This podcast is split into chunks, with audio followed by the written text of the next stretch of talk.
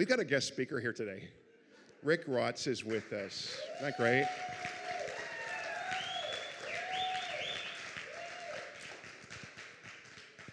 Rikk uh, recently, he and his wife recently returned from a short stint in Australia. Um, they, he and Katie now live in Langley, BC. They have two adult children. Uh, Rikk's specialty is in Scripture, both Old Testament and New Testament, with an emphasis on the Gospels, on Jesus, and how those two testaments relate to one another. Very relevant stuff. He also has interests in ancient history, the history of ideas, and particularly how the gospel has shaped our modern world. And in fact, today, the title of his talk is How the Gospel Changed the World. Really looking forward to this. Um, we're really excited. Rikk has also agreed at some point in an undetermined future, sometime maybe in the next 12 months, he's going to come and do a series of lectures for us here at Hillside. Isn't great? So, he didn't ask his wife about this, though, did you? You didn't mention that. All right. It's okay. It's okay, Rikk. She looks like a long suffering friend, so I think you're okay. Lots of experience. Rikk is currently a research professor at Regent College, where he spent much of the last years uh, teaching, and it's just a treasure in our community. And so, uh, can we again give it up for, for him as he comes and leads us today?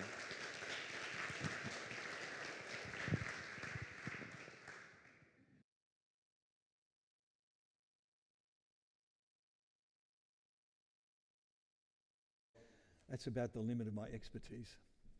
Well, uh, thank you for the welcome. It's great. Um, Rikk couldn't come, so I'm, I'm filling in. Gee, uh, uh, I can't do much for you, but I know someone who can, and he can give you eternal life as well. So we want to talk, talk about him if we can. So um, I believe you've worked wonders up the back. Is that right?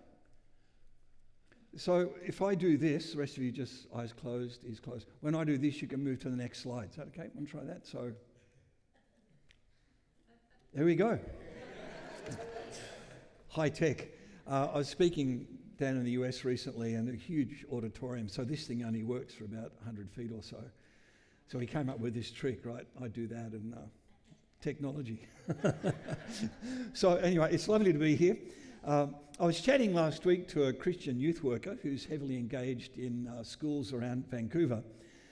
And he was just sharing how identifying as a Christian was making his work increasingly difficult.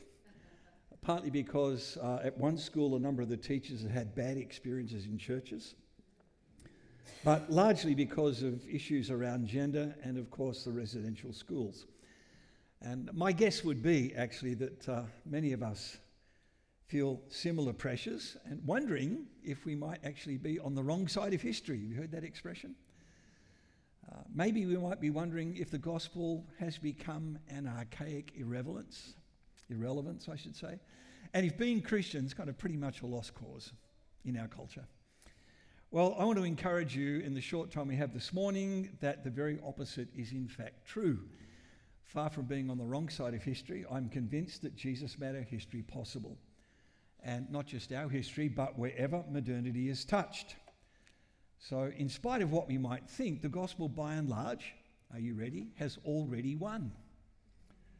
It's won so comprehensively that we hardly even realize it. So, I hope to talk about some of that today. Look at that, the high tech stuff. so, some years ago, uh, some colleagues and I were invited to speak to a group of Chinese academics at the Chinese Academy of Social Sciences, which you can see behind us in Beijing. Now, it's the elite pinnacle of the study of humanities in China. Right, so we're invited to come and give a series of talks, and guess what our talks are on? Christianity and the gospel. Well, I was as surprised as anyone here. And I later chatted with one of the senior faculty, and I said, Look, I don't mean to be inappropriate about this, but I have to confess it's a little disconcerting to be giving lectures on these topics in this institution, in this country. Well, in response, I got this mini lecture, right, uh, with some passion, okay? And she said, You know, China has to modernize, and I knew that. Um, I've been to numbers of the non show cities, right? So there are cities that you get to see publicly, but there are lots of other places, and there are definitely you know, numerous towns where things need to improve. So she continued, She said, Well, around the 13th century, there were three possible cradles of modernity. First, there was China. And it's true, they had much longer keel lines on their ships than people in other countries did. They had rudimentary blast furnaces, printing, gunpowder, much larger cities. She said there's also the Islamic world. It had similarly massive cities, especially compared to Europe. And they had developments in mathematics, astronomy, and anatomy. Though she failed to mention, of course, that much of this was due to knowledge transfer from Syrian Christian monks. By the by. And then she said, and then there were you Europeans just coming out of running around half naked in blue paint. Well, that's not quite the case. We'd already had something called the Carolingian Renaissance, but we'll let that just go by. And she said, nevertheless, within a few centuries, and in spite of two dreadful plagues, you'd cons- uh, completely outstrip the rest of the world. Now, this is the Chinese Academy of Social Sciences. It's the pinnacle of humanities in Beijing, and I'm being told this by one of their senior fellows. She said, We tried to understand why that was. At first, we thought it was some aspect of your technological development or maybe your social structures, etc. But in the end, we concluded that it was your religion. And that's why you're here lecturing in China. Can you imagine that happening at Simon Fraser or UBC? maybe that's why China is in the ascendancy. Maybe we've forgotten the real dynamic roots of what transformed not just the West but the rest of the world. Not much later, I gave an evening lecture in a place called Wuhan. I don't think you've heard of Wuhan, have you? Anybody? Pre COVID times. And uh, there was a PhD candidate who asked me a question, which question I can't recall, but I know I responded with my own. I said to him, uh, You've been learning about the biblical worldview all last week in your university. I was one of the lecturers. And you know the Ming dynasty far better than I do. So let me ask you a question. Which of these two do you think modern China most resembles? And I'll never forget it. He paused, and then his face reflected this kind of staggering realization, and then he burst out, Modern China's fundamentally Christian. Yep. now, if that shocks you, uh, well, today's a good day to become a Christian. Because if it's a shock, you don't really understand the gospel. Sorry, I'm playing with you, okay? Just. Uh, but we want to keep you awake, and these are one of these little coffee moments that help along the way, okay? So, ta-da. The point is, you can't really live in the modern world without a fundamentally Christian worldview. And that unquestionably includes Canada, in spite of how much we try to pretend otherwise. In other words, I want to suggest Jesus could never be more relevant to our culture. Okay? Now, you're probably thinking, oh my goodness, uh, what's this guy been drinking or something? It's Sunday, so I haven't. Uh, now, as you can imagine, there's a lot more we could say, and as was mentioned, we're hoping for uh, some follow up times later on. So, this morning will be something of a taster. Now, you'll need to put your thinking caps on. Right? I hope that's not an unusual experience in church. Uh, my hope would be that church would be the most transformative, inspiring, illuminating experience of your week. Okay? We hope that. Uh, the other thing I'd say is I have a good friend at Regent College who says there's cookies on every shelf. So get what you can and don't panic about what you don't. We're talking about something that changed the world. We're not going to get all of that in 30 minutes or so. Is that all right? So if you're one of those control freaks, again, today's a good day to become a Christian and let that go. Get what you can, right? And we're all going to be happy. Nevertheless, you might need to put some thinking caps on if there's some serious work to be done. I'd like to cover three things then. Okay?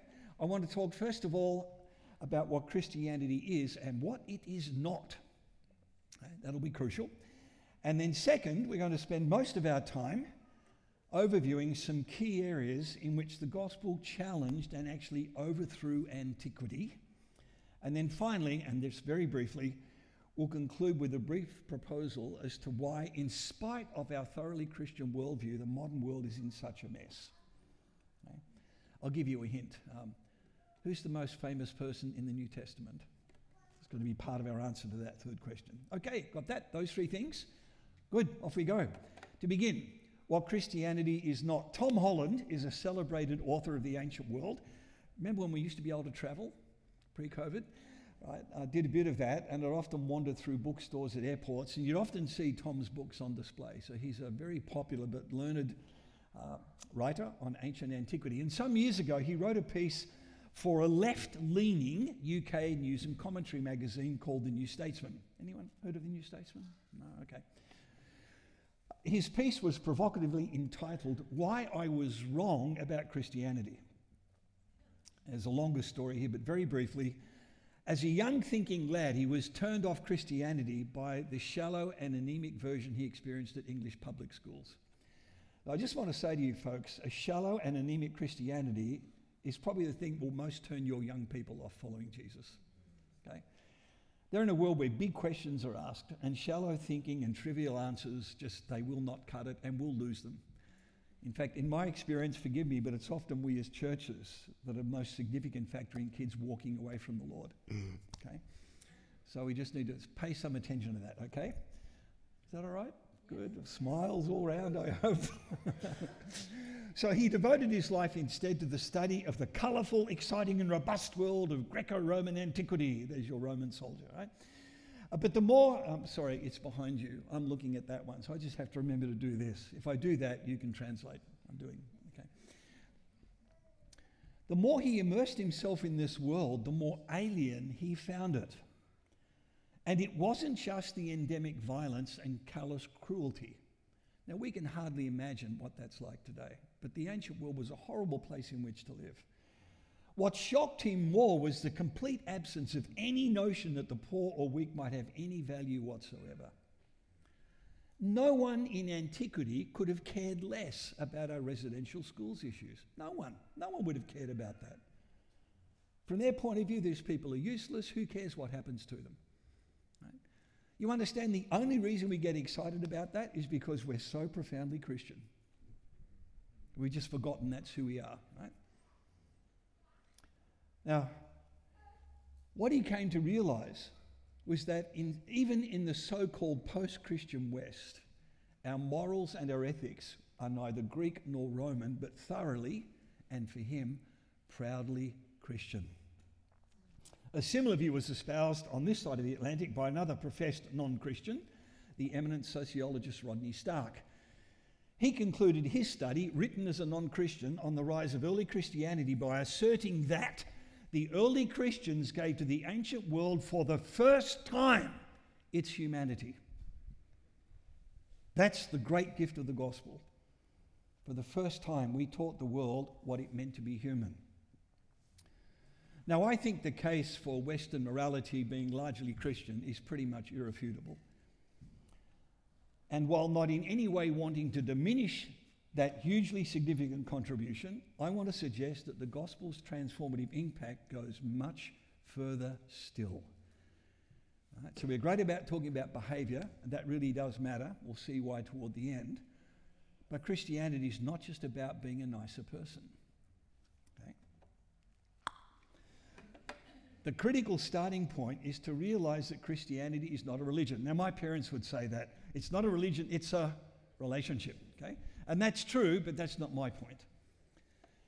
I'm talking about the first century. And no one in the first century would have thought that Christianity was religion when it first appeared, because no one ever thought they were practicing religion. Religion's a totally foreign notion in the first century. Right? You've got to be careful about imposing these later ideas so, religion, as an optional adjunct to one's identity, is very much a modern conceit. And interestingly, largely because of the impact of Christianity itself. Okay? Uh, no one in the ancient world thought they were practicing a religion. They were simply being Roman, Greek, Egyptian, Jewish, eating their feta, etc. Right? appeasing the gods through their traditional safety mechanisms, and that's what ancient worship was their safety mechanisms, so the gods don't get cranky with you, was as much who they were as was their family, their ethnicity, their native tongue, and their culture. Okay? So just get rid of the religion category when you're thinking about the first century. It's historically inaccurate and it's going to mess up our thinking. Now, it's vital to realize. There we go sorry, I need to put the sound effect in, sorry. That the early Christians were not persecuted because they worshipped Jesus. That might surprise you. The Emperor Augustus thought himself to be a great one. He wore platform shoes. Don't know if you knew that. So anyone who does that's got a bit of an issue, I think. Sorry. uh, so he set up these models of elitism, right, in the Roman Agora, some 70 great Roman men. And he then published this thing of things done, res gestae, and he exceeded them all, right? Well, if you look at the Emperor Augustus's classic model of what it meant to be you know, a virtuous Roman man, Jesus was a pathetic irrelevance. He didn't even compare to these guys. That's not what got Christians into trouble. We got into trouble for two main reasons. You can see them on the screen behind me. First of all, they stopped worshipping the ancestral gods. And in doing that, they refused to participate in those traditional safety rites, which everyone knew had to be performed at every public event if you're going to avoid the God's fickle wrath. So, what are these Christians doing? They're putting their own cities at risk. That's from the point of view of most of their neighbours. Secondly, as the Emperor, Emperor Galerius later on tells us, the Christians were hated because of their stubborn ignorance. That's what got us killed in those early centuries. Why? Because we abandoned the traditional wisdom of our ancestors and presumed, how dare they, to invent their own laws. And these are much more fundamental offences. Right? And that's why they would call us haters of humanity. Ever heard that around lately? Christians are haters? Can I suggest we ought not be surprised if we too begin to meet the same unwavering hostility, or if we are also labelled as irredeemable haters? And simply because we follow Jesus, not the current cultural norms. Our desires, our loves, our sexual passions, our personal identities, our angers are no longer our main motivations. In this regard, Christianity, to use Rowe's lovely phrase, is better understood as a grammar of life. Why do we use this language? Well, grammar is a great word because while grammar is not story or poetry or communication, all of those things would be impossible without grammar. It provides the structure in which we can express who we are. So that's what Christianity is. It's not some sociological epiphenomenon that sits on the outskirts of existence, practiced in private on a Sunday morning. It addresses the entire person, every community, all of life, and creation. I'm going to argue that the fundamental grammar of modernity, and I trained as an aeronautical engineer, there's a reason for the aircraft earlier on, is thoroughgoingly Christian. And it's precisely because of this that we've witnessed a tsunami of learning, creativity, and change that was inconceivable to the ancients. Now, when you think about church, do you think of a tsunami of learning, creativity, and change? Probably not, which is why I think we have a problem. okay? Well, that's the first bit. What is Christianity? It's a grammar of life. So, what is the grammar it gives us? And this brings us to Good. Our second point. Even if they hardly grasped the full scope of the gospel's profound challenge, those maddened Thessalonians in Acts 17 at least intuited that something very serious was happening. You can see it on the screen behind me. Those men who have turned the world upside down have come here too. They were not best pleased. And why was that? Well, now we're going to use some big words, and I'm not speaking in tongues, even though I am a Pentecostal. The reason was the gospel undermined antiquity in a number of key areas. Cosmology, da-da-da, that's the nature of reality. Epistemology, this is why you pay a lot of money to go to uni, right? So you can pronounce four syllable words. Doesn't mean you know any better, but at least you know the big words. Right? Epistemology, how we know. Sociology and politics, the nature of society. Anthropology, what it means to be human. Virtue, ethics, how we should behave. And you'll notice that I've not mentioned anywhere Jesus, sin, judgment, heaven or hell, etc. And I think that might be a clue as to why so many of us, myself including, have missed this transformative power for so very long.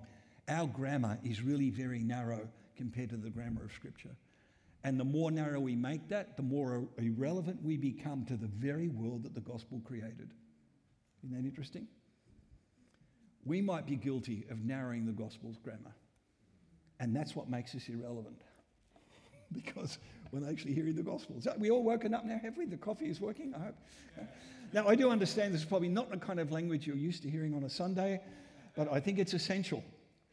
I want you to be convinced of the gospel's unparalleled impact, and it's without parallel in all of human history. Now, in particular, here's what I'm going to be talking about. Uh, the gospel argued that genuine change was not only possible, but also a gift. That's kind of ironic. The woke movement, the anti racism, Volvo, Apple, right, they all share the same assumption that the world can be different, and that only comes from the gospel. you got to chuckle, that's just beautiful. Knowing was about the senses and testing. Cities should be dynamic. All people are of equal value. The body is not the enemy, and love and compassion should be at the center. Okay? So let's go through these and we'll just make a few observations. Thank you so much. First of all, the gift of genuine change. Now, you understand for the ancient world, change was deeply problematic. At the time of the Exodus, the only good Pharaoh was one in whose reign nothing happened. That was the beginning of the public service. Apologies. Later on, the politically and geographically unstable world of the Greeks caused them to look elsewhere for something that didn't change, something stable. As they looked at the world, they saw two things. On the one hand, there was the different reality of the apparently static and beautiful heavens. You can see that on the slide behind me. And hence the word cosmos, which means beautiful and ordered, from which we get cosmetics, and which a good number of us are wearing today, precisely to bring beauty and order to that which might be otherwise. now, this introduced an unbridgeable divide between the. Per- so you're finally catching up. That's good. That was pretty good. It's only five seconds. it's great. We shouldn't be having this much fun in church, should we? Oh, well. I was going to say Jesus did turn water into wine, so you shouldn't be surprised. I'm really skating on thin ice.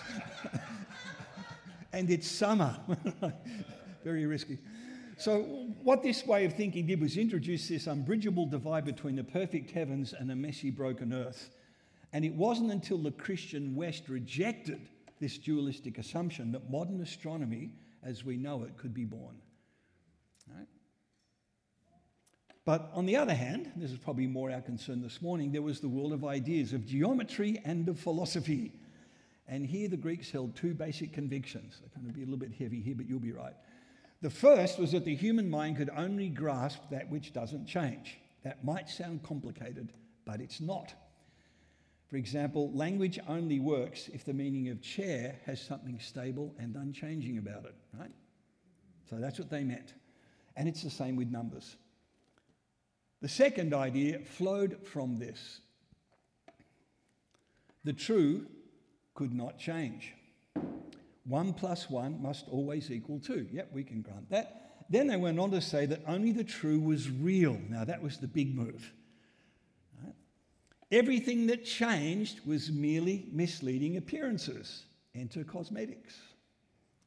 You can immediately see the problem, can't you? Everything around us changes. Looked in the mirror lately? Now, how did they resolve that tension? Well, they claimed that what appeared to be change was merely rotation. As a famous Stoic once declared, there could never be anything new, everything was repeated down to the very last detail. So, according to these guys, the truth is you've heard this talk untold millions of times before and will again. You're allowed to show your pleasure. That's the world in which they lived. You see, from this perspective, the internal, impersonal, and mathematical logos determined everything. Now, you've, you've heard that word before as a Christian? Where does that occur? Gospel of John. And what does John talk about? Mathematics? Philosophy? Theological structures? Who does John talk about? Jesus, right? That's a radical attack on the Greek notion of logos. You might not realize that. So, in that world, if you happen to be backing your chariot out of your driveway and you ran over the top of your favorite two year old granddaughter, you had to accept it. Stiff upper lip and all that. Why? Because even that was part of the great providential order. Genuine change was not merely impossible, it was illogical, irrational, and inconceivable. In the end, a perfect cosmos became a prison where human agency and significance were marginal at best. This helps explain why Christianity earned the dismissive ire of the educated elites. If something was new, it must necessarily be wrong. Now, of course, people invented things, that's what people do. But because those inventions are part of the changing material world, if it changes, it can't be true or real, they never really gave it much attention. The modern world's explosion in technology is very much a Christian phenomenon. So, uh, no more smart remarks about technology, okay? you might have to answer to Jesus for that. Okay. Now, why was this? Because for the early Christians, creation taught that Genesis was good. Now, notice that deliberately not perfect. Creation's good. In a perfect world, nothing can change. The moment it does, it's no longer perfect. But in a good world, there's all kinds of space for growth, discovery, creativity, and a better future. Right, so if you're couching your theology in terms of the perfect, you're actually siding with the Greeks and not with Jesus. And that might say some things about why our churches cannot deal with change let alone are agents of change. Hmm. In fact, one of the first things Genesis relates is human creativity, even among humans who rebel. Now, I've been around theological education for a very long time, and I can't tell you how often this is regularly missed by many Christian theologians. Perhaps because, unsurprisingly, many of them are primarily concerned with abstract, otherworldly realities. Hmm. Paul, it seems, was the first person in the Greco Roman world to speak of transformation in the sense of genuine positive change. Romans 12 2. You see, all of our modern, taken for granted talk about innovation, designing for change, da, is really only possible because of the gospel. In one sense, you really can thank Jesus for your smartphone. to our second point. This naturally has consequences for how we know. In the only the unchanging perfect is real world of the Greeks, truth is fundamentally a matter of mathematically precise thinking about abstract ideas. Welcome to philosophy and its Platonic child, theology.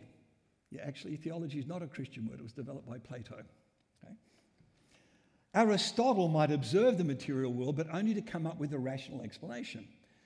So, for example, in order to explain the origin of movement in a perfect cosmos, it was rational that heavier objects must fall faster than light ones. Now, apart from the fact that I care about my phone, I can demonstrate right now why he was wrong. Now, he's an extremely clever guy, is this Aristotle. And it made perfect sense, and for that reason, he never tested it. Fundamental error. You do understand, being reasonable doesn't make something true.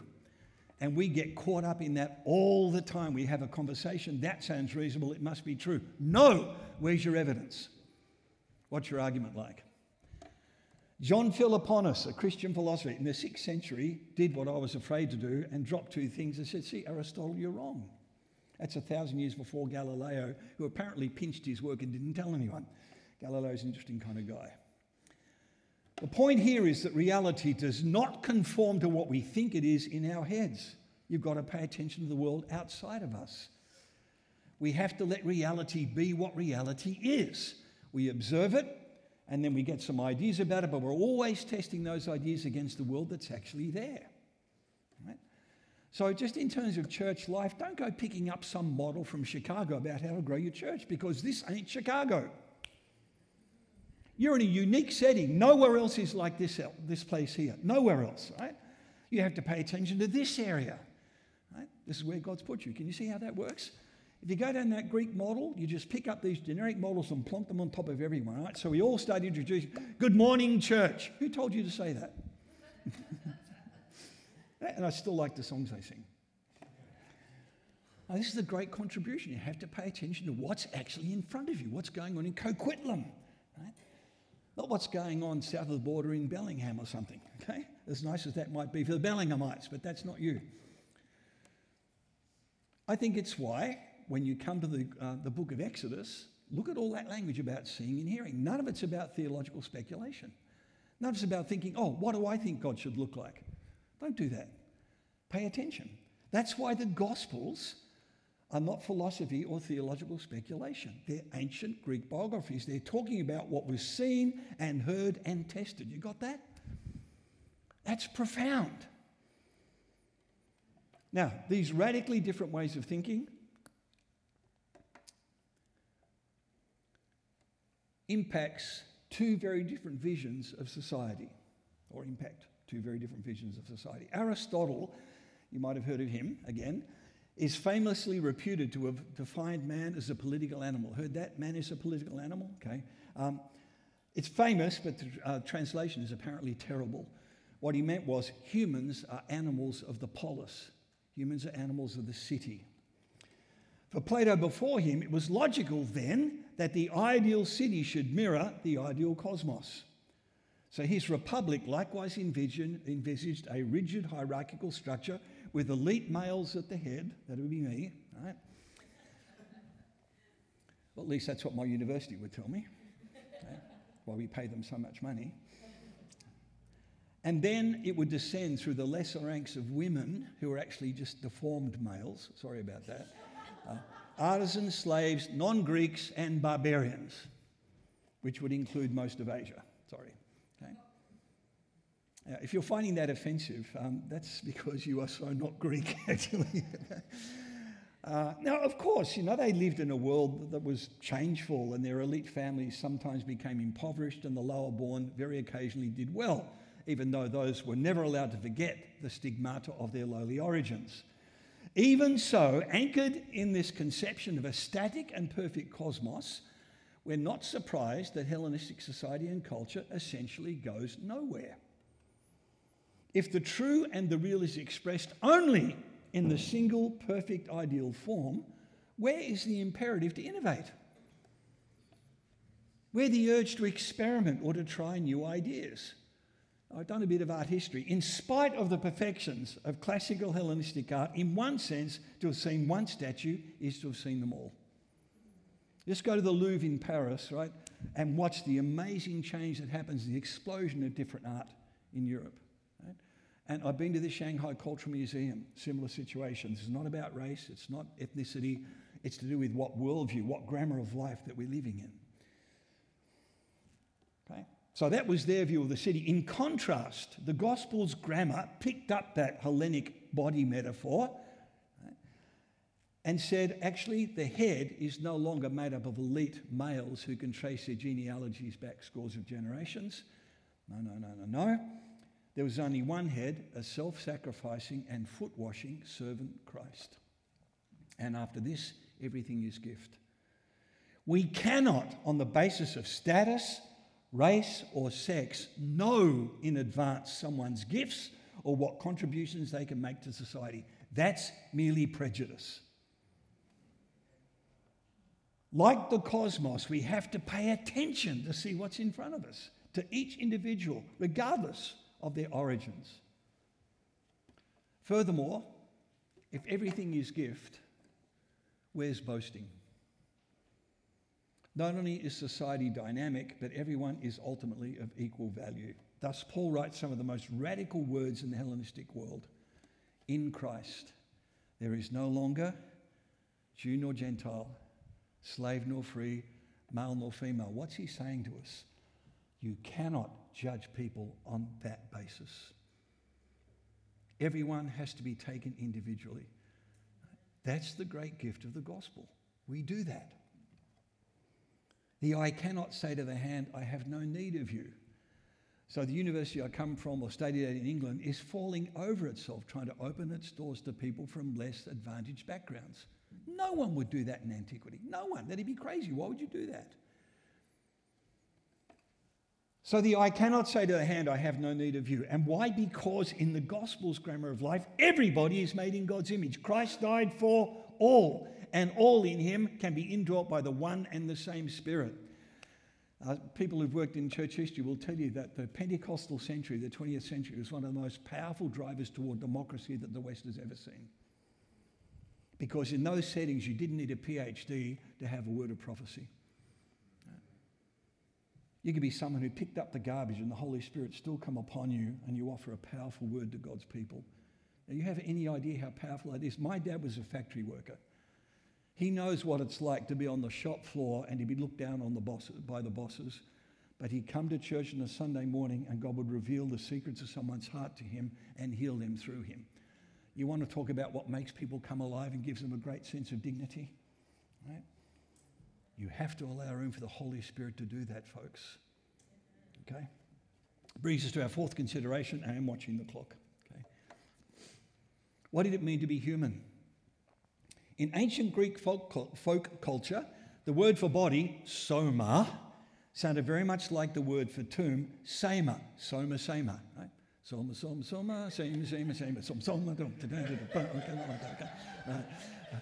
Well, this helped launch, uh, I should get a new career, shall I?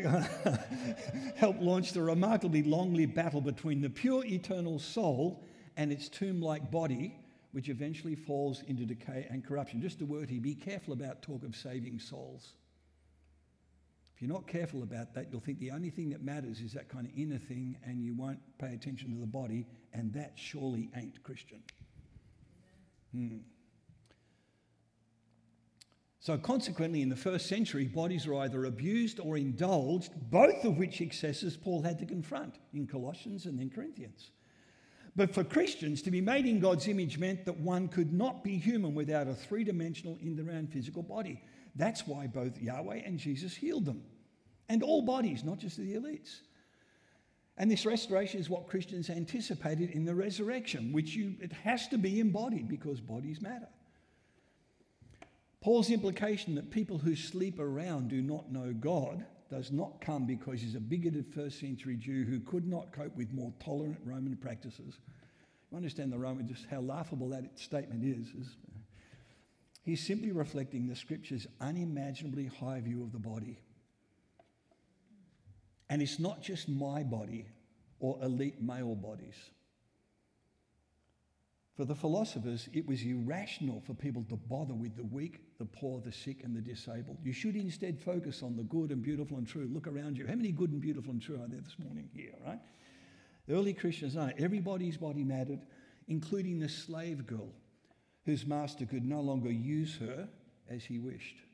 The seven year old boy sold as a sexual plaything for exorbitant prices on the slave markets and the disabled person who was compelled to dance for the general merriment of wealthy guests. The gospel alone gave the Western world and modernity the notion of universal human rights, grounded in the conviction that every human being was made in God's image. This brings us finally, thank you for your patience, to a new way of life. In the Homeric world, remember Brad Pitt in Troy? Remember that? He's getting older.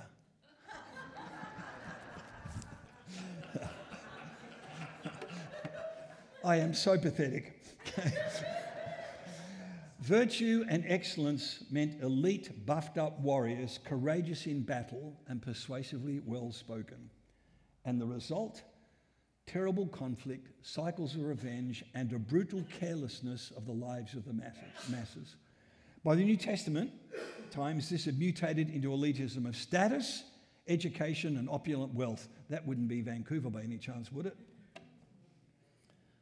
But regularly devoted or devolving into equally vicious and vengeful competition.